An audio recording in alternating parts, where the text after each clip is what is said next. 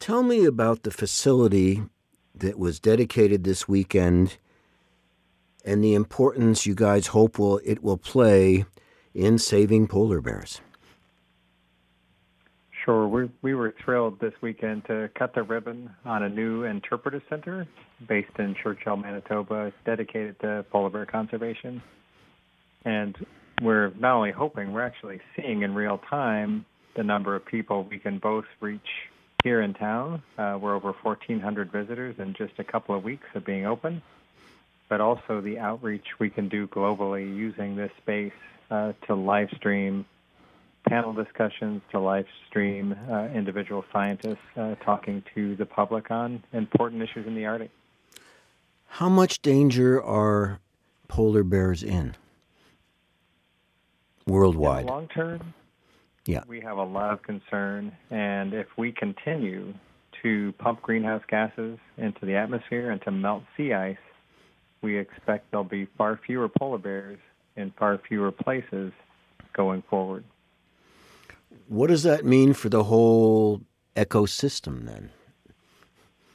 It means dramatic change. This is something that's not just a model, you know, in the distant future. It's something we're seeing happening today in front of our eyes and in our own lifetimes and careers in places like the Barents Sea off the coast of Europe and around Norway, they've already developed a term for what's happening there, which they call Atlantification of the Arctic. So what was traditionally Arctic Ocean is now becoming more like the Southern Atlantic Ocean, and that is up and down the food web. So complete changes in species composition and assemblages. It's not that the Arctic will change and nothing will live here. It's that the Arctic will change and very different species will call it home. Do we have any projections, uh, any data on how many polar bears there are? I want to I want to make it uh, singular in a way because they're so beautiful um, in the world, and how many are right now on the edge of uh, on the edge of extinction, for less of a better word, or dying for un for ridiculous reasons.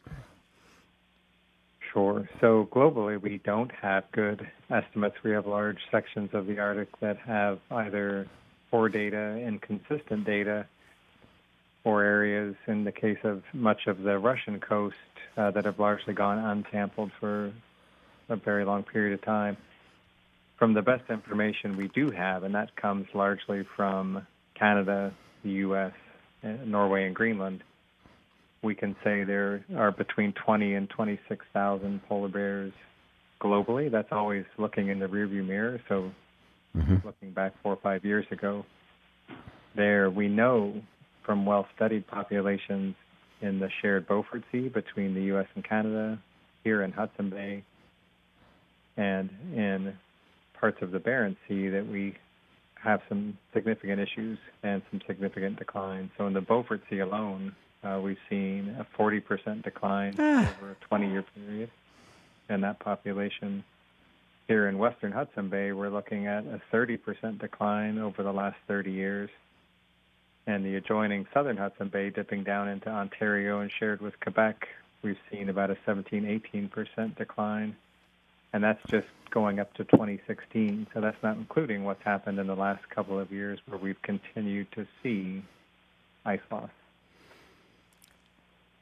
Tell me about these animals themselves. They, I mean, I've only ever seen one live. That was the poor guy in Central Park when I was living in New York, and he just was, he had a rough life. But you get to see them relatively close up, right? They are magnificent as far as I can tell. Why do you love them so much?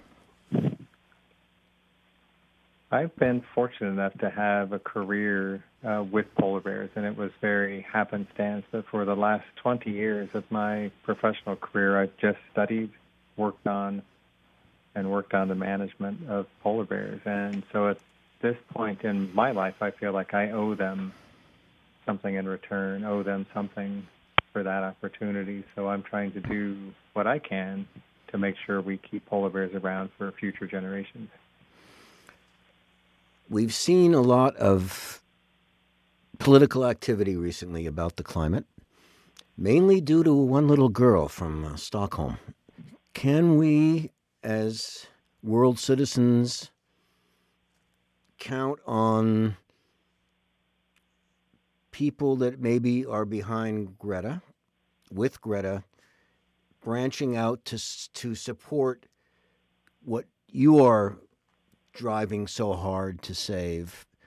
Is there any chance of that? Is there how how close are we to getting the young people involved in this battle that you're fighting?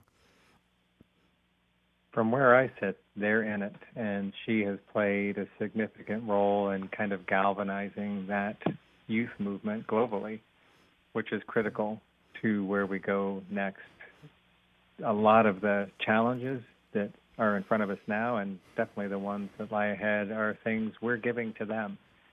And it's not a nice gift to be passing on to future generations. So their involvement as early as possible is critical. It's critical to the actions needed. It's critical to changing the minds of adults. I think having discussions with friends, family members, peers is is going to be a big part of how we get to where we need to go here in the next decade. And so the new building in Churchill will essentially be ground zero, Houston control, uh, to get the message out. Is that right? Is, is that a proper analysis of it? Do you think? For Polar Bears International, that's definitely right. This is our, our base camp, our home in the polar bear world, and it's a it's a great place for us to bring people the message on what's happening in the Arctic, what's happening with the bears, and I think as importantly, what that means to us where we live, what that means to visitors who come to Churchill, Manitoba from all over the world.